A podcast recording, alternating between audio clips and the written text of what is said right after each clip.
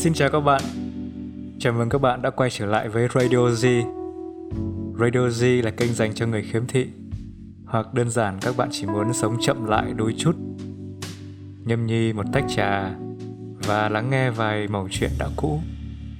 Hôm nay chúng ta sẽ tiếp tục đến với series những câu chuyện trên mây, tập 2 mùa 1. Thêm một câu chuyện nữa của chú Duy Ngọc. Câu chuyện này kể về những rung động đầu đời những tháng năm của Sài Gòn xưa cũ, những kỷ niệm không thể nào quên.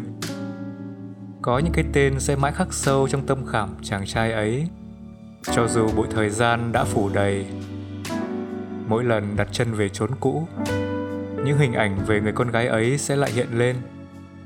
Rất gần, chỉ là không thể chạm, không thể nắm tay cô ấy thêm lần nào nữa. Xin mời các bạn đến với chuyện ngắn chú A Tỷ và Tiểu Thanh.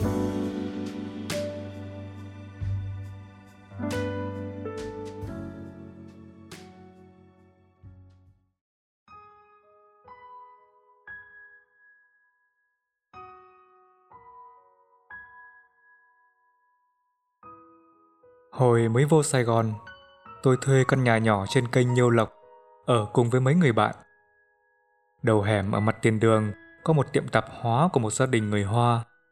Có người gọi là tiệm chạp phô, chắc là gọi theo tiếng Quảng. Chủ tiệm là một người đàn ông trung niên, lúc nào cũng mặc chiếc áo thun ba lỗ với cái quần chỉ ngắn đến đầu gối. Chú đi chiếc xe Honda Dam màu đỏ, loại bán cho quân nhân hồi xe Honda mới nhập vào miền Nam. Có hai lý do mà đám sinh viên chúng tôi để ý đến tiệm tạp hóa này. Thứ nhất, tiệm này cần mua gì cũng có, bán giá rẻ hơn nơi khác, dù chỉ vài đồng, nhưng sinh viên nghèo mà, rẻ hơn đồng nào đỡ đồng đó. Tiệm lại luôn mở cửa để bán hàng cho khách. Nhiều lần đi chơi đêm về khuya lắc lơ, muốn mua mấy gói mì hay chai bia con cọp, đập cửa rầm rầm. Chú vẫn vui vẻ mở cửa bán hàng. Thứ hai là chú có cô con gái khá dễ thương, tóc bím hai bên, da trắng hồng, lại hay mặc áo cắt theo kiểu người Hoa, nhìn ngộ lắm. Cô bé chắc nhỏ hơn tụi tôi vài tuổi. Thằng nào đi đâu về trước khi vào hẻm cũng liếc vào xem cô bé có ở tiệm không. Dù chưa đứa nào tán được cô bé một câu. Chú tên A Tỷ, cô bé tên Tiểu Thanh. Biết tên cô bé là do công của tôi. Một lần vào tiệm mua đồ, chú A Tỷ lấy hàng. Cô bé ngồi học bài ở gần kệ thu tiền. Tôi thấy trên nhãn vở đề tên Tiểu Thanh bằng tiếng Hoa. Tôi là dân học Việt Hán. Hai chữ này cũng dễ đọc, nên tôi đọc được ngay. Tôi hỏi, em tên Tiểu Thanh à? Cô bé ngước lên nhìn tôi, đôi mắt tròn xoe ngạc nhiên, cười rồi lại cúi xuống không trả lời. Chú A Tỷ đưa hàng, tôi không có lý do gì nán lại đành đi về. Về nhà, tôi nổ với mấy đứa cùng phòng là đã nói chuyện được với cô bé, biết được tên cô bé Mấy đứa phục tôi lắm. Chú A Tỷ cũng được mọi người chung quanh và cả những người ở trong xóm sâu thương yêu vì chú lúc nào cũng nhẹ nhàng, mua bán đàng hoàng.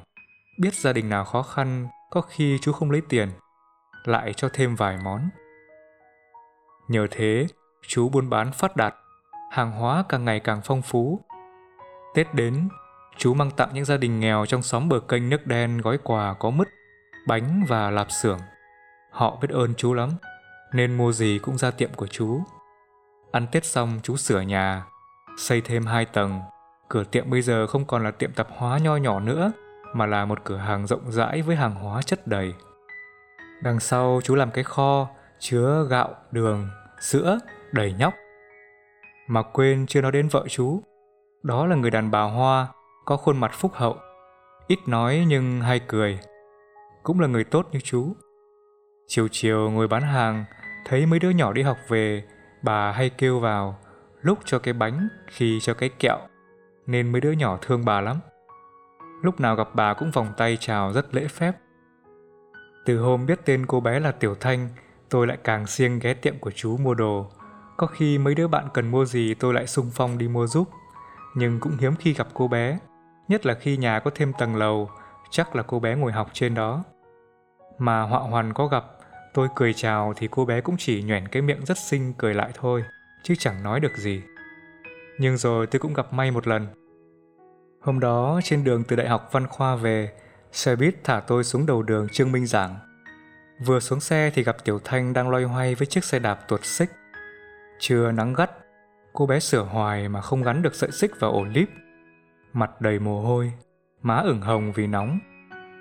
Thế là tôi ra tay hiệp sĩ, sửa xe cho nàng rồi luôn tiện xin đi ké chở nàng về luôn. Từ đó tôi thường gặp cô bé hơn. Qua những cuộc hẹn, thì cũng chỉ đi lanh quanh bằng chiếc xe đạp của Tiểu Thanh. Bởi lúc đấy tôi cũng chẳng có xe xiếc gì. Đi đâu cũng quốc bộ, hay đi xa hơn thì có xe buýt vàng. Đi ngồi quán thì cũng chỉ là những quán chè, quán nước bên đường, hay mấy quán gỏi đu đủ, bột chiên. Có lẽ cô bé cũng biết tôi là sinh viên nghèo nên em chẳng bao giờ có ý kiến chi. Nói chuyện với nhau thì cũng là chuyện nắng mưa, chuyện học hành, luẩn quẩn lần nào cũng từng đấy chuyện. Tôi cũng hay hỏi em về những chữ Hán, những bài thơ đường, dù lúc đấy em mới học lớp 11 theo chương trình của Đài Loan. Tình thì cũng đã bén rồi, nhưng cả hai chẳng ai đề cập đến. Đến cái nắm tay, cái vuốt ve cũng chưa có, dù cả hai đã có mấy lần vào rec xem phim. Thế nhưng mấy đứa trong phòng thường được nghe tôi kể xạo như trong tiểu thuyết Quỳnh Giao, lãng mạn lắm, tình cảm lắm, thằng nào cũng phục lăn, lè lưỡi thèm thuồng. Cuối năm đấy, tôi có được một học bổng của Bộ Giáo dục đi du học ở Pháp. Mừng vì được đi nước ngoài học, nhưng cũng buồn vì xa Tiểu Thanh, dù tình cảm cũng đang lửng lơ nửa vời. Tôi và Tiểu Thanh ngồi với nhau ở kem Bạch Đằng. Đây là lần đầu tiên tôi xài sang thế, và cũng lần đầu tôi cầm tay Tiểu Thanh để thông báo cho nàng tôi sắp đi học xa. Tiểu Thanh vẫn để yên bàn tay của em trong bàn tay của tôi và em khóc. Tôi hỏi, em chờ anh được không? Em bảo, em chờ, bao lâu em cũng chờ. Ba em đang chuẩn bị cho em sang Đài Loan học đại học, nhưng chắc em không đi. Em không muốn sống xa ba má, không nỡ để ba má ở một mình. Em ở lại Việt Nam chờ anh về. Và thế là tôi đi. Hành trang tôi mang theo chẳng có gì, chỉ là chiếc vali nhỏ. Tiểu Thanh gửi tôi món quà là chiếc khăn tay có thêu tên tôi và tên nàng và một lá bùa nhỏ gói trong chiếc khăn màu đỏ rực. Nàng bảo đó là lá bùa hộ mệnh, giúp tôi luôn được mạnh khỏe và sẽ thành công. Mấy năm ở Pháp, tuần nào tôi cũng gửi thư về cho nàng và tuần nào tôi cũng nhận được thư của Tiểu Thanh. Tôi cũng thường gửi quà cho em. Sinh viên nghèo, học bổng chẳng là bao, chỉ đủ chi tiêu tần tiện nên quà cũng chỉ là những món đồ kỷ niệm ít tiền, nhưng Tiểu Thanh rất vui. Nàng cũng báo tin là ba má nàng đã chấp nhận không qua Đài Loan học nữa và Tiểu Thanh trông ngóng tôi về. Giáng sinh năm 1974, tôi về nước. Tiểu Thanh bây giờ là một cô gái 21 tuổi, xinh hơn nhiều trong ý nghĩ của tôi. Chú A Tỷ vẫn vậy, vẫn cái áo thun ba lỗ và chiếc quần ngắn ngang đầu gối và vẫn cưỡi chiếc Honda Dam màu đỏ. Tôi và Tiểu Thanh bàn cách để nói chuyện với chú A Tỷ xin cưới Tiểu Thanh làm vợ. Bởi phong tục người Hoa không muốn con gái lấy trai Việt, nên đó là cản trở lớn nhất của chúng tôi. Chưa có dịp để nói chuyện thì chiến sự càng ngày càng gay cấn. Và rồi 30 tháng 4 năm 75, bộ đội miền Bắc chiếm được Sài Gòn. Chú A Tỷ vẫn bình thản, vì chú bảo mình làm ăn lương thiện, chế độ nào cũng cần phải ăn để sống. Chú cũng chẳng tham gia chính quyền cũ Chú sống tốt với mọi người, chú không có kẻ thù, chú không có gì phải ngại chính quyền chế độ mới. Nhưng rồi tai họa ập xuống gia đình chú. Vợ chú bị đau ruột thừa vào bệnh viện, tình hình đang lộn xộn. Bác sĩ cũ lớp thì di tản, lớp thì còn đáng e ngại, lớp thì đi học tập chưa về. Đa số là các bác sĩ và y tá trong rừng ra và ngoài Bắc vào. Chẳng biết họ chữa làm sao mà thí Ma Tỷ bị vỡ phúc mạc, chết trên bàn mổ. Tiểu Thanh khóc sưng cả mắt. Chú A Tỷ thì như người mất hồn, cứ đi ra đi vào và hỏi sao lại thế? Sao lại thế? Lúc đấy xã hội lộn xộn lắm. Ai cũng thu mình lại, giấu mình đi vì sợ. Bang hội của chú cũng đến giúp tang ma. Tôi cùng bạn bè và bà con trong xóm cũng lặng lẽ đến để đám tang được trọn vẹn. Chú A Tỷ ngơ ngẩn cả tháng trời. Tiểu Thanh cũng buồn bỏ cả ăn uống, người gầy rạc đi. Thế là chúng tôi chưa có dịp để nói chuyện cưới xin mà phải đợi ít năm nữa sau khi mãn tang mới bàn tính được. Nhưng tai họa không chỉ dừng lại đó. Mấy tháng sau, gần ngày Tết Trung Thu năm 75, lúc đó khoảng 7 giờ tối, Tiểu Thanh hốt hoảng đạp xe đến báo cho tôi hay là bộ đội vào nhà đang kiểm kê và niêm phong hàng hóa, kết tội chú A Tỷ là tư sản bóc lột, làm giàu trên xương máu của nhân dân. Tôi chở nàng chạy về thì thấy bộ đội súng ống kè kè đi với một đám tay đeo băng đỏ cũng dần rộ súng ống đang lùng sục trong cửa hàng, mắt ai cũng đằng đằng sát khí. Chú A Tỷ thì vẫn áo ba lỗ và quần ngắn thường ngày, ngồi gục đầu như tượng. Họ bảo ký vào đâu thì ký vào đó, không nói một lời. Tiểu Thanh thì run rẩy, đứng tựa vào người tôi, đôi mắt mở to, uất hận đầy nước mắt nhưng cũng chẳng nói gì. Đến nửa đêm thì họ đọc quyết định tịch thu hàng hóa và căn nhà, ra lệnh gia đình chuẩn bị để đi vùng kinh tế mới. Lúc đó chú A Tỷ ngã ra bất tỉnh. Tiểu Thanh cũng gục trên vai tôi, mặt xanh như xác chết. Cả một đời gầy dựng, cả một đời làm ăn lương thiện. Chỉ một lời quyết định, người ta đã lấy hết, tịch thu hết. Lại còn kết án là kẻ bóc lột, đuổi đi vùng kinh tế mới. Chú A Tỷ vừa lai tỉnh, chú nhìn quanh, hét lên một tiếng lớn, đầy căm hờn như tiếng thú trong cơn tuyệt vọng cùng đường, rồi lại ngã ra sàn bất tỉnh lần nữa. Tiểu Thanh cũng thét lên tiếng thét ai oán. Ba ơi! Rồi gục trên thân thể lạnh giá của cha. Tình trạng thảm thương đó chẳng làm động lòng đám người thi hành lệnh. Họ vẫn mặt lạnh như tiền, súng gầm gầm trên tay như sẵn sàng nhả đạn những ai có hành động phản kháng. Hàng hóa ngột ngang, không khí như nén lại. Tôi bất lực chẳng biết phải làm gì ngoài việc cứ sức giàu cho chú A Tỷ. Sáng hôm sau, đoàn xe đến chở người đi vùng kinh tế mới. Tiếng loa oang oang như nhói vào tai. Bộ đội, du kích súng ống kè kè đưa từng hộ gia đình lên xe. Những người bị đưa đi ngơ ngác nhìn, đau khổ nhìn, uất ức nhìn nhà cửa, tài sản của mình đóng dấu niêm phong với dấu đỏ lòe loẹt như những vết máu. Tôi ngồi theo xe chú A Tỷ và Tiểu Thanh. Đồ đạc chỉ được phép lấy mang theo là mấy cái nồi niêu, song chảo và mùng mền chiếu gối. Tài sản bao nhiêu năm giờ chỉ là một đống đồ chẳng giá trị gì. Chú A Tỷ vẫn im lặng gục đầu. Tiểu Thanh vẫn đầy nước mắt, ngơ ngác không biết ngày mai sẽ ra sao. Nhiều người quay đầu nhìn lại. Họ biết tất cả sẽ chẳng còn gì. Tất cả đã bị tịch thu. Xe chạy gần một ngày, qua những đoạn đường đầy bụi. Xe dằn sốc liên tục. Mặt mũi ai cũng bơ phờ đầy bụi đỏ. Đến chiều khi mặt trời đỏ như máu đang dần xuống ở đầu ngọn cây thì đoàn xe dừng lại. Mọi người bị lùa xuống một khoảng rừng thưa. Trước là một bãi đất đầy cỏ dại ngút ngàn, khô cằn, hoang vu trong hoàng hôn. Có lác đác mấy lều tạm bỡ đã được dựng sẵn. Loa lại kêu từng hộ gia đình vào lều. Nhìn cảnh tượng như cảnh nhập trại tù binh của người Do Thái thời phát xít Đức. Buổi cơm tối được nấu tạm bợ trong chập choạng mờ tối với những ánh lửa hiu hắt.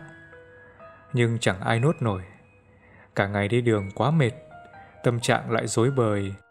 Lại nhìn cánh rừng mà mốt mai phải sống ở đây. Ai cũng lắc đầu ngao ngán. Nghe mọi người bảo đây là vùng Đắk Nông, Phước Long gì đó. Nghe như trốn xa vạn dặm nào. Tôi thu xếp cho Tiểu Thanh và chú A Tỷ có một chỗ tạm ngụ. Sáng hôm sau tôi lại bu mấy xe đò chạy than về lại thành phố. Lúc này tôi đã nộp đơn xin đi làm ở mấy cơ quan, nhưng chẳng chỗ nào nhận. Họ bảo lý lịch của tôi có nhiều điểm bất minh, cần làm rõ. Đặc biệt là sao tôi lại trở về Việt Nam vào tháng 12 năm 1974.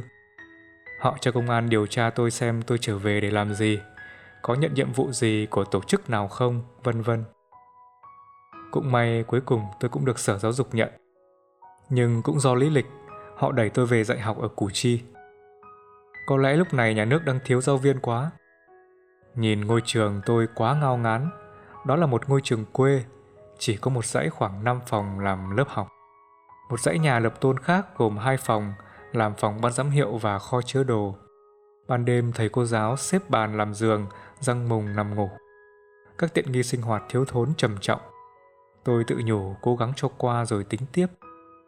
Tôi không có giờ dạy ngày thứ hai, nên hai tuần một lần, thứ bảy tôi qua mấy chặng xe lên Đắk Nông thăm Tiểu Thanh và chú A Tỷ. Sáng thứ hai hoặc tối chủ nhật lại bu mấy chặng xe về. Có mấy thứ nhu yếu phẩm còn con, có khi chỉ vài muỗng bột ngọt, miếng vải mồng, nhúm hạt tiêu, vài ba gói thuốc lá đen, tôi cũng để dành mang lên cho họ. Họ sống khó khăn quá. Toàn dân thành phố mà bây giờ phải vào rừng chặt cây dựng nhà, học cách trồng cây, gieo mạ, cấy lúa trên miếng đất khô cằn. Lác đác đã có người trốn về, nhưng về thành phố rồi làm gì, ở đâu? Họ biến thành những kẻ đầu đường xó chợ. Lương thiện thì đi ăn xin, bất lương thì đi ăn trộm, móc túi để sống. Tôi thấy Tiểu Thanh và chú A Tỷ ở đây không ổn rồi. Tôi đang tính cách để đưa họ về lại thành phố mà tính mãi chưa ra. Tính chưa xong thì lần thứ ba tôi lên lại Đắk Nông, tôi chứng kiến Tiểu Thanh bị rắn độc cắn cùng hai người khác khi đi rừng. Ba nạn nhân được dân chúng gánh về bệnh viện bằng cái võng và thân cây tre làm đòn khiêng. Chẳng có phương tiện nào khác, tôi vừa chạy theo vừa niệm khẩn cầu quan thế âm Bồ Tát. Nhưng người không đói hoài, và cả ba đã chết trên đường đi. Nửa người của Tiểu Thanh tím đen vì nọc độc. Mắt Tiểu Thanh không nhắm, mở trừng trừng như muốn nhìn thấu nỗi oan khiên. Chú A Tỷ một lần nữa ngã quỵ. Chú bây giờ như bộ xương khô, đôi mắt lạc thần, khuôn mặt như kẻ điên dại. Tiểu Thanh được chôn trong nghĩa địa vừa mới hình thành, lác đác đã có gần chục nấm mồ mới mọc.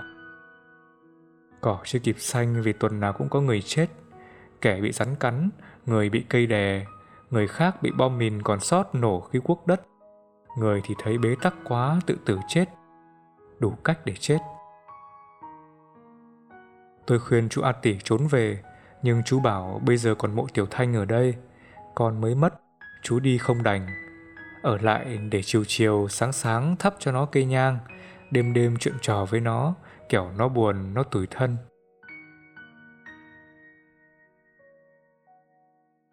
Tôi chỉ biết khóc. Tội nghiệp Tiểu Thanh quá. Và tội cho chú A Tỷ nữa. Cũng tội nghiệp cho mọi người bị lùa lên đây. Họ đã làm gì nên tội? Đã lấy tài sản một đời gom góp của họ. Đã cướp nhà của họ. Có người chồng đã đi vào trại cải tạo không có ngày về. Sao lại đầy đọa họ đến đây với rừng rú, với hoang địa, với đói nghèo và cận kề cái chết như thế này? Cùng một dòng máu đỏ da vàng mà sao người ta tàn nhẫn thế? Ác nhân thế? Mà thật ra có thù hằn gì nhau đâu mà phải trả thù. Họ có tội gì đâu mà bắt họ đền tội. Tôi vẫn tiếp tục đi dạy học ở trường quê đấy. Hàng ngày phải gào giọng giao giảng những điều giả dối, hàng ngày phải tuôn ra những lời ca tụng thời đại đẹp nhất trong lịch sử ca ngợi những con người đang đầy đọa nhân dân mình trong đói nghèo và lạc hậu thỉnh thoảng đôi tuần tôi lại bu xe về đắk nông thăm chú a tỷ có nhiều đêm hai chú cháu nằm nói chuyện suốt đêm trong nước mắt chú bảo chú biết con và tiểu thanh thương nhau nếu ngày xưa chắc hôn sự khó thành nhưng thời buổi đảo điên này chú định bỏ qua lệ ấy mà tắc thành cho hai đứa không ngờ mẹ nó chết, rồi đến nó cũng không sống được. Chú quý con lắm. Thôi thì số phận đã thế thì mình phải chịu phần số thế thôi. Rồi chú lại khóc. Chú ôm chặt vai tôi mà khóc. Nước mắt đẫm vai tôi. Rồi chú uống rượu. Uống nhiều lắm. Dù trước đây chú chưa bao giờ biết đến rượu bia. Mấy tháng cuối năm học, luyện cho học trò thi tốt nghiệp, rồi bận gác thi, chấm thi, tôi không ghé vào thăm chú được. Lúc công việc đã vãn, lên thăm thì nghe người ta bảo chú bị lên cơn điên, đưa vào bệnh viện huyện rồi chú trốn về mất biệt, không biết đi đâu. Tôi về thành phố, tìm khắp không gặp chú. Cuối cùng tôi nghĩ bụng, chắc chú về khu nhà cũ. Đúng y như thế, chú về căn nhà cũ, tối nằm ở vỉa hè trước nhà, ngày đi lượm ve chai, đói ai cho gì ăn đấy. Căn nhà của chú cấp cho gia đình cán bộ ngoài Bắc vào. Cũng có vài lần họ đuổi chú đi, nhưng chú lại về, ngủ ở đấy, mặc họ la hét chửi rủa. Giết rồi họ chán, họ im. Lâu lâu có dịp về thành phố, tôi lại tìm đến chú. Hai chú cháu ra quán kêu vài món, vài ly bia hơi nhạt nhẽo, lần nào chú cũng khóc. Chú càng ngày càng gầy, áo quần rách dưới, giờ chú không còn mặc áo thun ba lỗ với chiếc quần ngắn đến đầu gối nữa. Chú mặc bất cứ thứ gì kiếm được hoặc của mọi người mang đến cho. Dân ở khu đấy đã từng biết chú, cũng hay giúp chú miếng ăn khi đói, viên thuốc khi bệnh. Nhưng mà lúc đấy, ai cũng khó khăn, ai cũng túng bấn, không có gạo trắng để ăn, lương thực toàn bao bo với bột khoai mì, với vài ba ký gạo hầm. Nhiều khi nhiều người muốn giúp chú mà cũng chẳng có gì để giúp. Lúc đấy tôi cũng chẳng có chỗ nào nương thân ở Sài Gòn, dạy học rồi ăn ở luôn trong trường nên cũng chẳng giúp chú được gì. Lâu lâu về gặp, gửi chú ít tiền trong số lương thầy giáo cỏm cõi thế thôi. Mà chú thì dứt khoát chẳng chịu rời đi đâu. Chú bảo đây là nhà chú, không ở trong được thì ở ngoài. Khó xử lắm. Mùa mưa năm 1977 Không hiểu sao Sài Gòn cứ mưa mãi thế. Nhiều lúc mưa từ nửa khuya cho đến hết ngày, mưa như chút nước, mưa như trời giận dữ loài người, lại thêm bệnh ghẻ ngứa, không biết sao mà người bị bệnh đó lắm thế. Mọi người cứ gãi sồn sột, gãi đến chóc da chảy máu, con nít ngứa khóc suốt đêm, người lớn ngứa không ngủ được. Vào bệnh viện toàn cho thuốc xuyên tâm liên, bệnh gì cũng xuyên tâm liên. Xuyên tâm liên là thuốc tiên chữa bá bệnh. Buổi chiều hôm đấy trời mưa, một trận mưa lịch sử. Đường xá Sài Gòn ngập lên đến bụng, cả thành phố như một biển nước, lại thêm gió ào ạt, nghe đầu có bão rớt. Lo cho chú A Tỷ, đêm hôm sau tôi ghé chú vì chú chỉ về đó ban đêm. Đến nơi không thấy chú, hỏi thăm thì mọi người bảo chú chết rồi. Chết đêm qua, trong cơn bão. Xác chú dập dành suốt đêm trước cửa nhà. Sáng sớm, bà giúp việc mở cửa định tát nước ra thì thấy xác chú lừng lững trôi vào nhà. Bà giúp việc hoảng quá, la hét dầm trời bỏ chạy. Bà chủ nhà trên lầu bước xuống, thấy xác chú vào đến giữa nhà. Xoay mòng mòng theo con nước dội vào nhà khi có xe qua, bà sợ quá hét lên một tiếng rồi ngất xỉu. Ông chủ nhà là một cán bộ lãnh đạo của thành phố, cũng từ trên lầu chạy xuống, thấy xác chú quay tròn giữa phòng khách thì cũng cứng đơ người. Sai bà giúp việc lấy cây đẩy ra, nhưng càng đẩy ra, xác lại càng giạt vào. Ông ta hoảng quá gọi công an. Một giờ sau công an có mặt, xác vẫn xoay tròn. Công an làm biên bản, gọi xe cứu thương đến nhận xác. Lúc đấy nước bắt đầu rút. Xác chú A Tỷ xoay đến chân cầu thang, nằm lại đó, đôi chân như muốn bước lên. Người ta chở xác chú đi đâu không rõ. Từ đấy, người ta đồn là nhà ấy có ma. Đêm đêm có người đàn ông đi lên đi xuống cầu thang. Có người còn kể thấy chú đứng ở ban công, mặc áo thun ba lỗ với chiếc quần ngắn đến đầu gối, nhìn xuống đường. Gia đình cán bộ hãi quá, xin đổi nhà khác. Những gia đình đến sau đấy cũng ở không yên. Đêm thì nghe tiếng khóc, đêm thì nghe tiếng người đi, đêm thì thấy bóng người ngồi thu lưu trên ghế. Người không ở được, nhà nước chuyển thành văn phòng của ủy ban phường, sau đó thành đồn công an phường. Mấy anh công an kể đêm nào cũng thấy ma. Đến thời kỳ đổi mới, nhà nước bán cho một công ty nước ngoài đập bỏ xây cao ốc. Không biết chú còn vất vưởng ở đó không hay đầu thai kiếp khác rồi. Và cũng từ đấy, ngôi nhà cơ nghiệp cả đời của chú A Tỷ đã biến mất, chẳng còn dấu tích gì trên cõi đời này nữa. Sài Gòn tháng 10 Đỗ Duy Ngọc.